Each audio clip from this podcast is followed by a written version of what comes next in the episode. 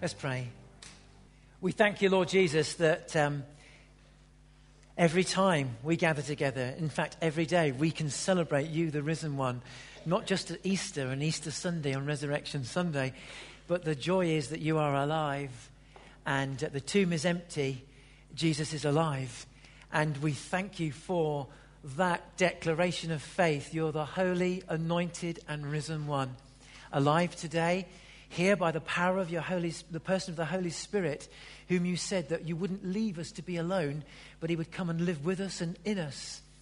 And we want to say thank you this morning that you are indeed alive today around us, in us, and amongst us. And so we pray that you will have your way. Receive this offering that we bring before you for your work. And may you bless it to those things that you desire to see achieved in and through us and through our church. Thank you for the hearts and lives that give freely this morning of their lives. And may this uh, material offering bless the work and increase the work that we seek to reach the kingdom and spread the kingdom in this, in this area and around us in Long Eaton. In Jesus, your wonderful name, we pray. Amen.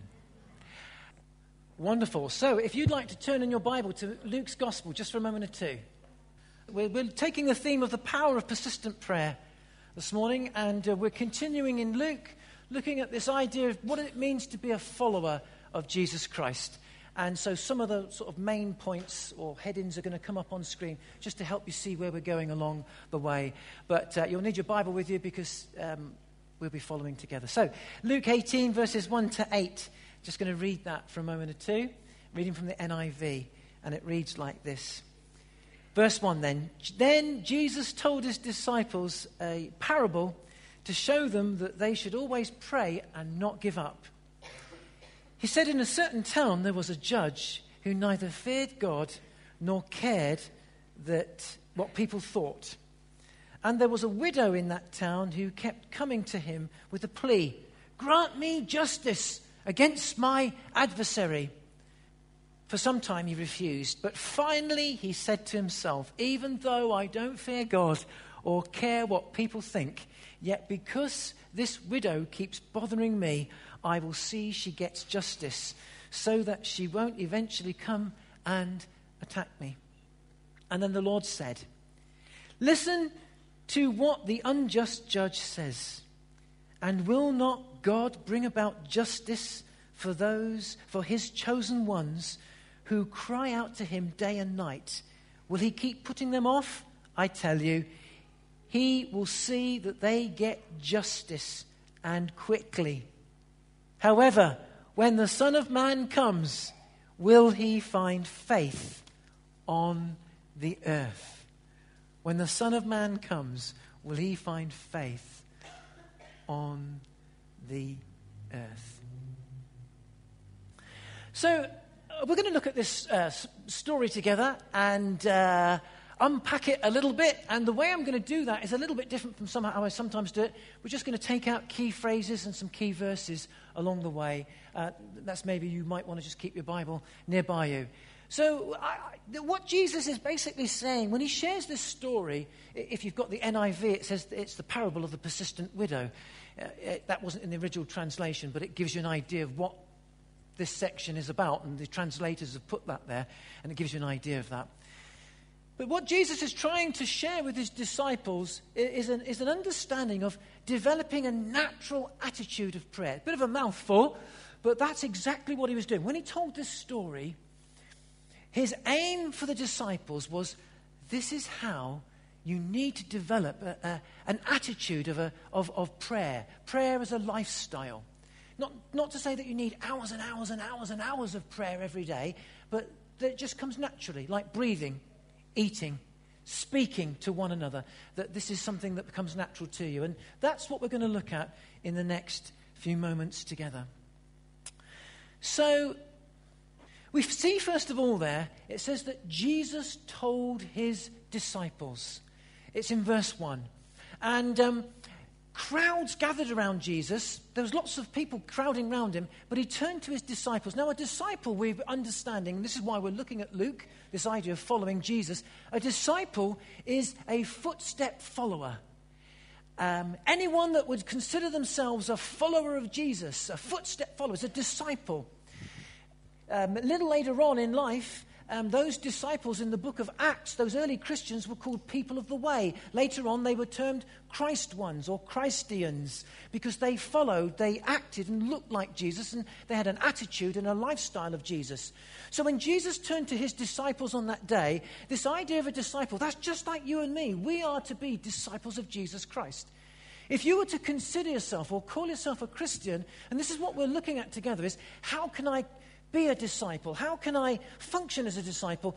So, if you call yourself a Christian, that's what we are. We are to be disciples or footstep followers of Jesus.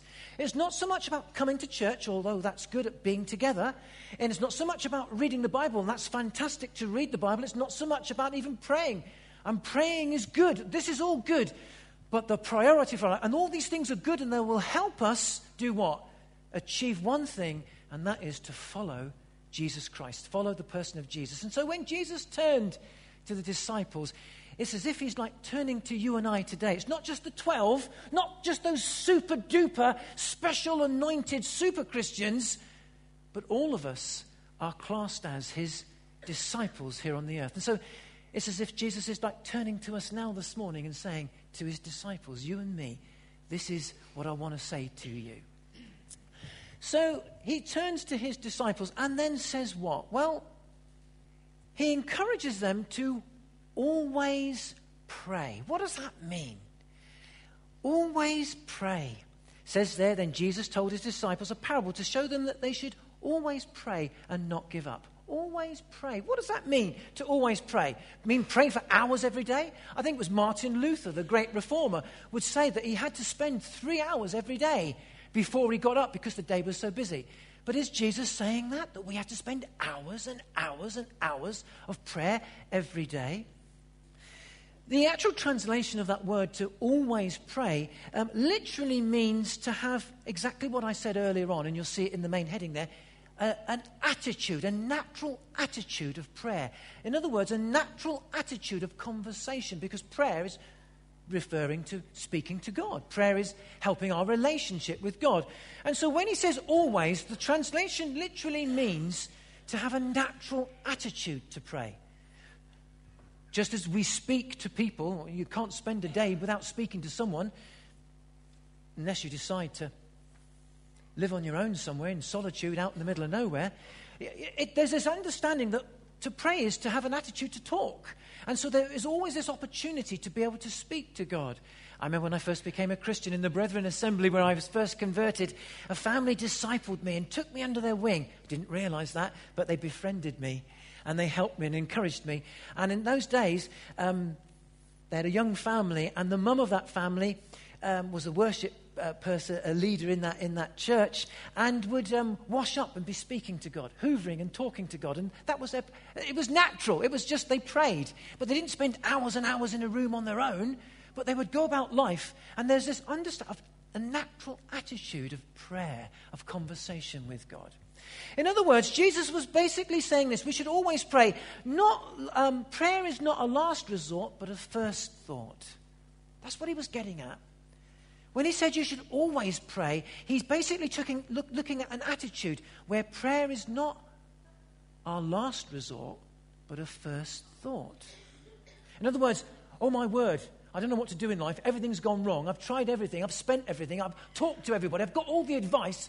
I better pray now. Jesus isn't saying that. He's saying always. In other words, have it as a first thought. I've got to make a decision. What should I do, God? How are you going to help me, Lord? And this is what Jesus is getting at that it should be our first port of call. He's not wanting to put any of us under a condemnation. He didn't want to put the disciples under a condemnation. You should be praying more. He was basically saying, make it just a first thought. It's the first thing that comes to our hearts. Now, that comes with practice, that comes with time. But this is what he's saying to his disciples. As he turned to them, he said, Make it a first thought. Don't leave it to the last minute. This is our life. Always should pray. Because prayer is communication, it's talking. You know, we talk about being Christians, it's not a religion.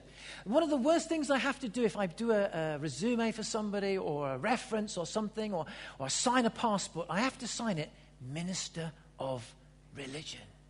I want to put Minister of Relationship with God but it won't quite work out that way at the passport office. They'll send it back to you or to me or whatever it is. So I have to put down minister of religion, but it's really relationship, isn't it? We all nod our heads and say, yeah, yeah, yeah. Christianity is a relationship with God. So what Jesus says is, then talk to him. He says, talk to me talk to me. And so, always, this idea is so prayer is a way, the means, the means, not a means, is the means of conducting our relationship with God, with Jesus, with the Holy Spirit. We talk, we listen, we act. Just as you relate to those around you, the people that you love, the people that you don't love, you talk, you listen, and then we act. And there's the cycle of life, the cycle of relationship. But as soon as we talk in church life about pray, we go, another thing I've got to do.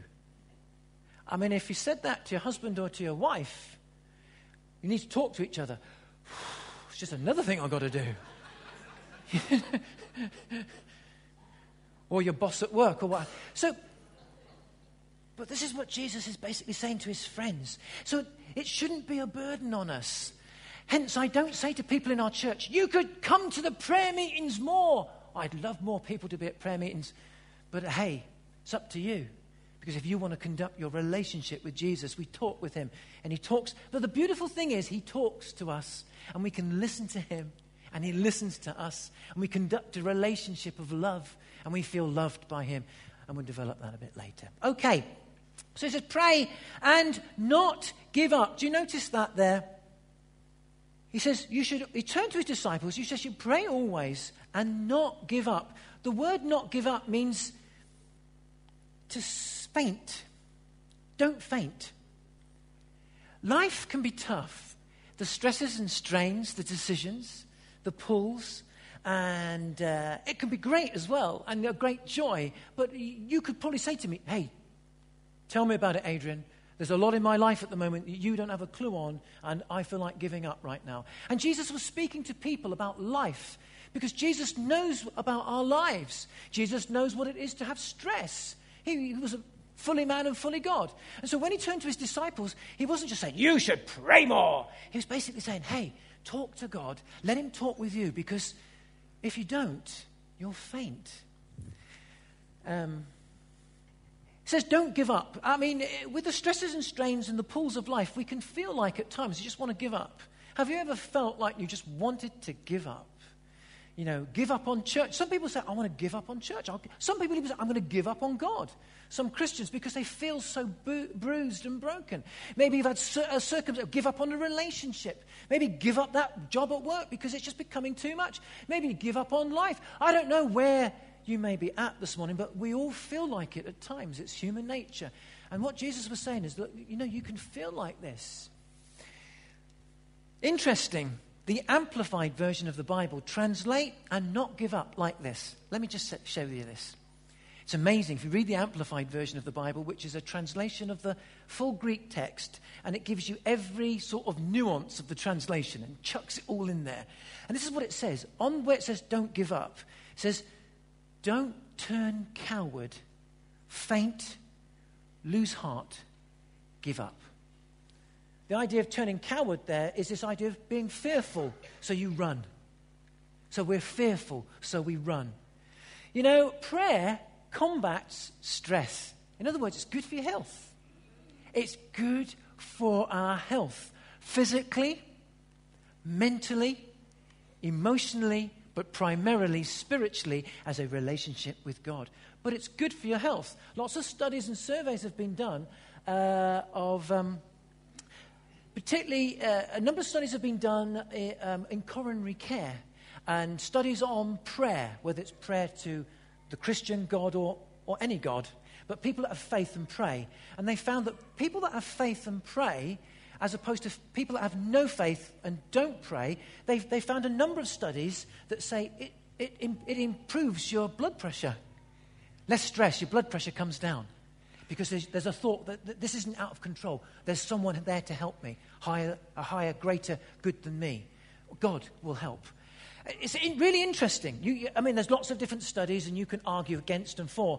But what, what basically in life, Jesus says you'll, you'll, you'll get pulled apart. You'll give up. You run. You'll be stressed. Your blood pressure, your heart. I sat down. I met my brothers recently, and they're, they're, they're all in their um, early 40s and, and um, mid 40s, and I'm the oldest one of them all. And uh, all of them talking about, how about this? What a pity party it was, our blood pressure. I hadn't met up for a long time. We all sat there, talked about our blood pressure. But sometimes stress can do all sorts of things to us. So Jesus says, you know, faint not. No, we, I'm not saying that you pray just so you feel healthy, but that is a benefit. It's an incredible benefit. But we pray because we want to relate to God. We want to speak to God, hear God, in, in, and develop our relationship with God and grow in God. That's the primary purpose. But this is what he's saying. And so that you do not give up. Because I tell you, if you make prayer as your last resort, it will be bad for your health. Spiritually, relationship with God, and in our bodies. Now, I'm not saying if you're unhealthy today, you're probably not praying. I am not saying that. And some people will think that, but I'm not saying that. So that's for the record. There you go. But what I am saying is that prayer, speaking to God, our Father, the Lord Jesus, the Holy Spirit, and hearing Him is amazing. It's beautiful. It's incredible because He is greater. He can do more than we can ask or imagine. Greater is He that is in us than He that is in the world. Now, I don't feel like that on some days when I get up and um, the nurse has told me that your blood pressure is this and you need to do this, this, and this. And I feel greater than me. I don't feel like, but it's a fact. And I believe and I trust that he, Jesus is greater in my heart and life than he that's in the world. And as I trust him and speak to him, he speaks to my heart also. You know, um, Billy Graham said this about the power of prayer and the need for prayer. Billy Graham, amazing man, um, spoken to presidents and kings and rulers of countries, probably one of the most influential men on the planet, uh, great man of God. He said this To get nations back on their feet, we must first get down on our knees. Amazing. What an amazing statement on prayer. Corrie Ten Boom, the lady that wrote The Hiding Place. It's a book about how she hid uh, Jewish uh, believers uh, uh, to, from the Nazis and herself went through a concentration camp with her sister. Amazing story, an amazing woman of faith, a believer in the Lord Jesus Christ. This is what she said about worry. Any concern too small to be turned into prayer is too small to be turned into a burden. If you think anything's too small, I can't, I won't pray about that. Well, then don't let it become a burden. Any concern small to be turned into prayer is too small to be turned into a burden. Prayer is good for our hearts, our spirits, and our health. That's why Jesus said to the disciples, always pray. So, the importance of prayer, as I said earlier, is this. A, it, it improves our relationship. It's the main chief means of communication with the person, the person of God. This is why it's good for your health, folks. It's not just because it's psychological good. And all the surveys in, in, uh, in, in uh, hospital surveys and medical surveys talk about psychological good and emotional good. And there's a degree of truth in that. But this is the main reason why prayer is good for our health when we worship and follow God our Father. It's communication with the person, the person of God. Just as you communicate with the person beside you, next to you, behind you, your husband or your wife or a friend or your family. You talk, you listen, you hear, you love, you grow, you get linked to a person beside you. When we pray, we're praying with the person of God Himself. We're talking to God. It's a means of communicating. And therefore, if we communicate with God, we'll know His presence. He'll turn up. He's, he's a living God. How about that? Isn't that great? Isn't that cool? Isn't that incredible? to be able to talk to God. People think you might be a bit with the fairies. If you say, I can talk to God. But it, you do. And, and, but He talks back. God will speak to your heart by the person of the Spirit, through the Word of God, by the Holy Spirit, in revelation, in wisdom and understanding. He speaks back. That's even great news, greater news. You don't just leave a list with God, but He talks back into your heart and says, I love you. I won't leave you. Don't worry about that. I'm standing with you. I'm right here, right now. You're sick. My son was sick. He was healed too. I can heal you. God talks back. That's the most incredible thing. Not only that He hears me, but He will talk to me. He'll talk to your heart. And this is what Jesus was getting at. So we'll know His presence. Uh, he'll speak to us. We'll speak to Him. We act upon it. We get a different perspective. We get God's view on life. You know, my view is down here amongst, you know, have you heard the saying, I can't see the wood from the trees? You know that saying, I can't see the wood from the trees? It's all too much. That's when I get stressed. I get overloaded.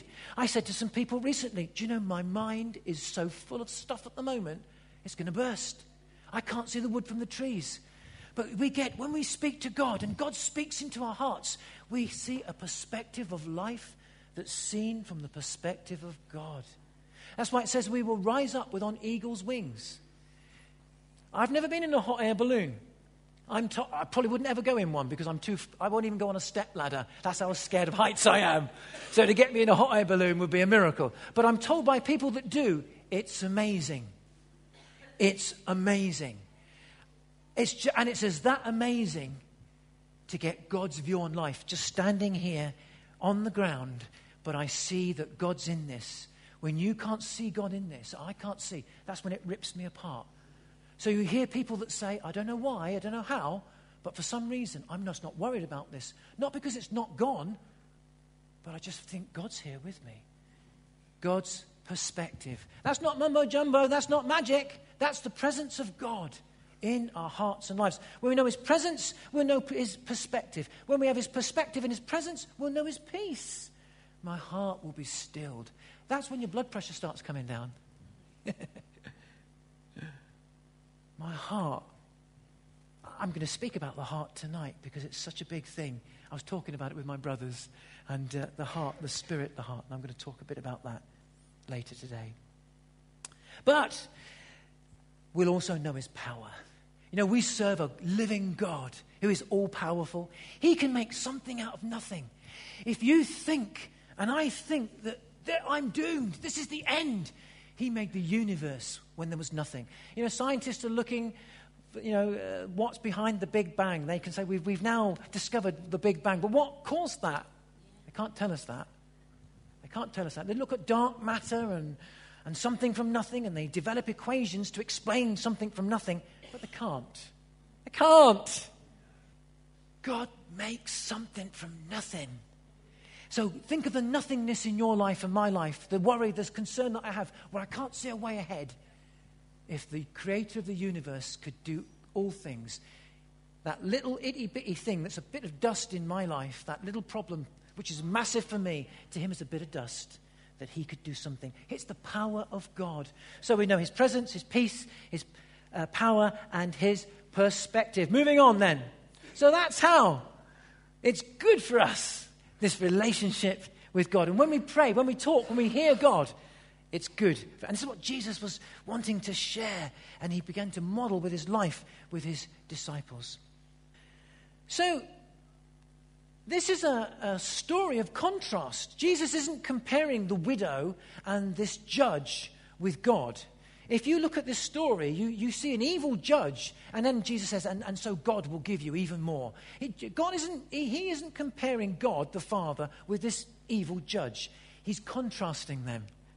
And the life of the widow and the life of this judge, he uses as a picture to show a contrast of how much more, if this judge, who is a man who didn't believe in God and couldn't care less about people, eventually gave what this lady needed as she persisted, kept coming back. Your father loves you so much, you're his creation. He'll give you much, much more. It's a contrast, not a comparison. You need to just be aware of that uh, as, uh, in the back of your mind. And so, this idea of the widow, then, moving on quickly, in, in the East, let me, let me just, just share this with you. For the people of that day, this was an amazing story because in the East, in the culture of the East at that time, and forgive me, ladies, I say this every time, but if you were a woman, you had basically no rights. you, you were in the background. You had absolutely no rights, no say, no power. The only way you did have a say is if you had a husband. That's the only way you would have any form of say in life. You had a husband. So this widow, so interesting, Luke often speaks about widows. This is really interesting. He seemed to home in on these stories. And so the idea that this lady was a widow has a number of things. Everything was stacked against this lady. If you think life isn't going your way, listen to this. And this is the amazing story. This was, this, she was a woman. So that was against her straight away, had no say in the East. She was a widow had no husband, no one to stand for her. You know, in India, if you are a widow and you have no, you're left to rot on the street near enough if your family won't look after you. And so, therefore, if she didn't have a husband, she had no money. There was no income. So she had everything against her. Now, this would be important because the man who was a judge, the judge there says he didn't respect God or, or nor people. So he probably wasn't a Jew, therefore. He was probably a Gentile, an employee of the Romans. Now, that's important and interesting because in the East, you could go to your elder, you know, the believing elder of the tribe, and you could get justice. Uh, there were other forms of justice. Uh, you could go to a local judge who was employed by the Romans of the day, and these judges, they were a law unto themselves because this guy didn't believe in God, didn't believe in people. He was employed by the Romans, and basically, it was a good earner. They didn't just give judgment on the law, they sort of put the law to the side and they interpreted it as they felt. So if you gave them a backhand, if you gave them some money, you could get a good judgment, in other words. Now, Jesus talks about this in the story. He doesn't say it overtly, but the fact that he didn't believe in God and couldn't care less about people has a, most you know, Scott Bible commentators would say at the time that this judge was probably an employee of the Romans, one of these typical judges that whereby you needed money you needed power. You needed to have a say. Now, come back to the lady, the widow. She had no money. She had no say. There was no one to plead her case. So, this was near enough an impossible story. This was an impossible story. To get justice would have been.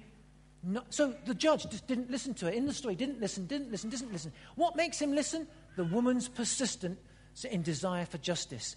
And um, so then, when we come to what Jesus says at the end of this story, he says, You know, how much more, if this unbelieving judge will give to the persistent woman, how much more when you are persistent in your heart, in prayer, in talking and listening to God, will your Father give you more? Not a, it's not a comparison, it's a contrast. How good is our God? We've been singing him all the morning about how great God is. He is indeed great in compared to the world. And so we understand that God is a Father who loves to give us good gifts. Matthew 7, verse 11. Matthew 7, verse 11, we read, God is our Father and He loves to give us good gifts. In the Lord's Prayer, Jesus said, Pray, Our Father in heaven, give us this day our daily bread. So God desires and knows our cares every step of the way, every single day. So we see there, he truly, truly does love us. And that's the comparison of the story. So he wants to encourage us then um, to have a sense of faith, to persist in our faith in continuing to speak to God and listen to God. That's through the place of prayer.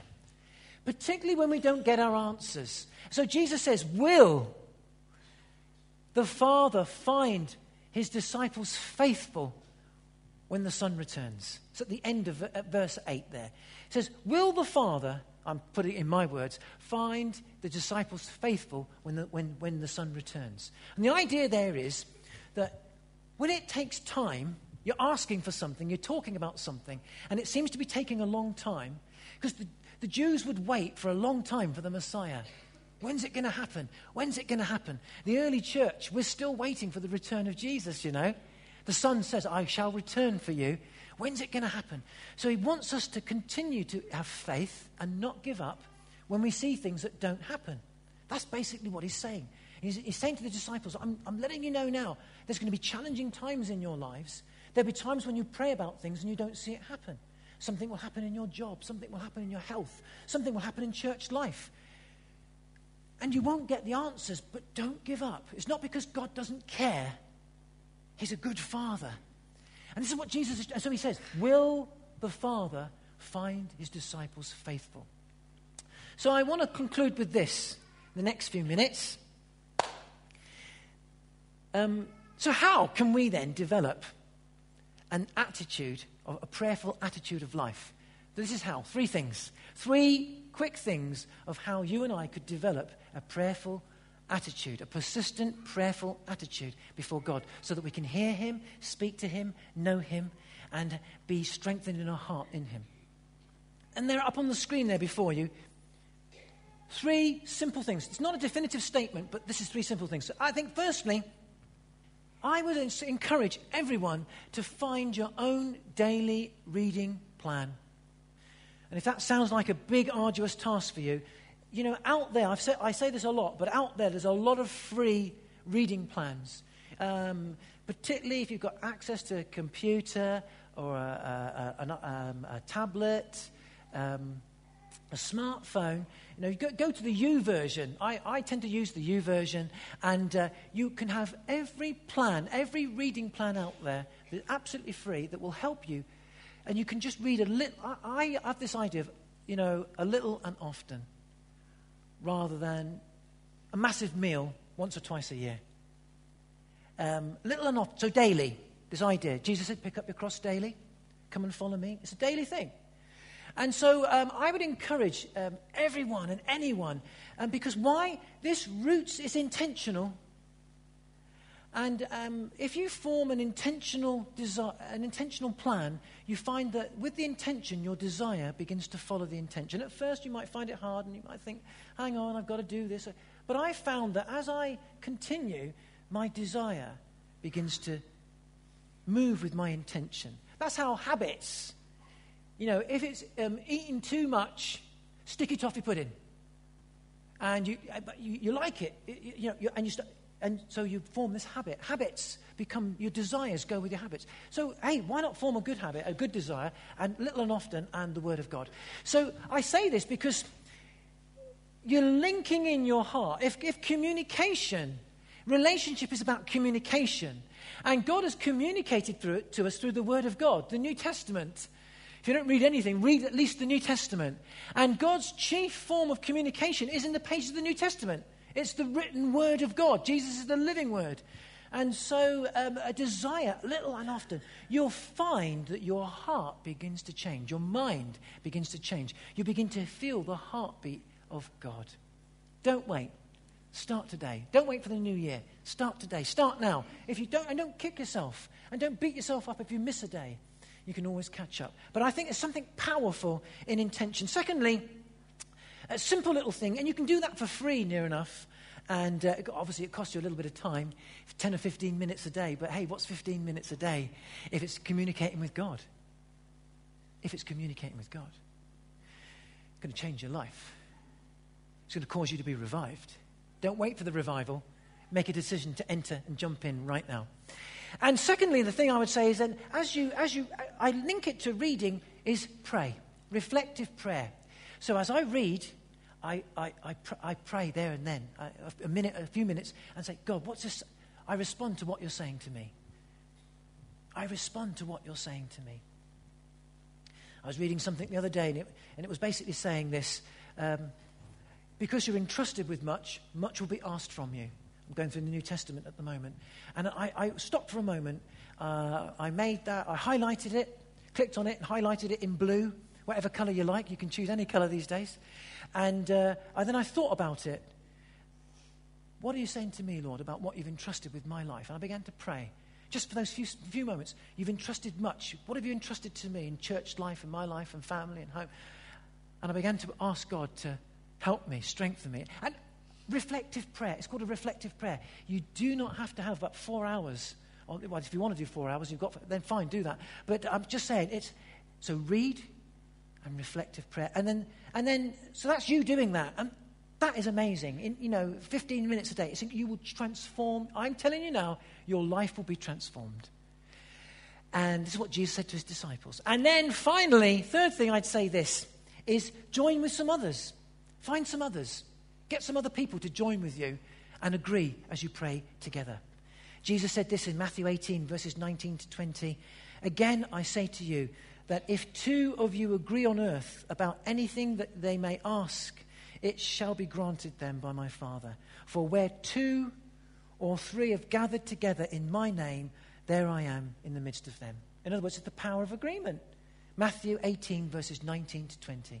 Join with some, get some other people to agree with you. Not take your side, but agree in prayer. So in other words, I've got a difficulty. I'm worried about this. You've shared, you've prayed this yourself, but don't be on your own. Get some others. It's the power of agreement. Jesus said, when you get with two or three, it's really powerful. Finish with this. Charles Finney, a great revivalist preacher from the United States of America in the sort of 1790s ish, round about then, he said this Nothing tends more to cement the hearts of Christians than praying together. This was his observation. He started what they call concerts of prayer. Tens of thousands of people would get together to pray in America, and they saw these great revivals. He said, Nothing tends to cement the hearts of Christians than anything, more than anything, than praying together. Never do they love one another so well as when they witness the outpouring of each other's hearts in prayer. In other words, get with some other people. Get with some other people and ask them to pray with you and for you. So, to pray is to be healthy. To pray is to be healthy, spiritually healthy with God in our relationship, healthy in our lives, to know the power of God in our very hearts. Let's follow Jesus, shall we? Let's follow Jesus. Don't follow anything, anything or anyone else. I would say, don't follow anyone else. No matter what you're hearing, anyone else telling you, and I say that if it's even in the Christian world, don't trust any other teaching. Don't trust any other person than Jesus Christ. And let's desire to follow him as we seek to speak to him and he speak to our hearts in prayer. Bless you. Let's pray together. Heavenly Father, this morning we give you our hearts, we give you our lives, we say that we love you, we honor you, we worship you. You are incredibly wonderful. Lord Jesus, you know our hearts, and you know our struggles, and you know the challenges that facing, we are facing here. As I look out upon this great group of people this morning, I just see, Lord Jesus, you love them so very much. Uh, I can only do so much, but you can do all things. So as we reach out to you in prayer, we pray, I believe, but help me in my unbelief. Holy Spirit, would you so empower me, refresh me, restore me, strengthen me, inspire me, fill me afresh. I pray, Father, that as people reach out to you in their own personal reading of the Word of God, as they seek you and begin to speak to you, that you'll jump out the page of the Bible to them, that you'll come alive to them in prayer, that you'll answer their prayers, that their, their hearts will beat and warm, be warmed by your Spirit, that the, reviving, um, your reviving Spirit will come and stir us up and stir our hearts. We love you. We worship you. We honor you. Now, would you burn in our hearts all the more as we desire to seek your face, to speak with you? May it become as natural as that, as natural as talking to each other, as talking to our Father, as talking to you, Jesus, as talking to you, Holy Spirit, we pray. In your name and your mighty name we ask Jesus. Amen.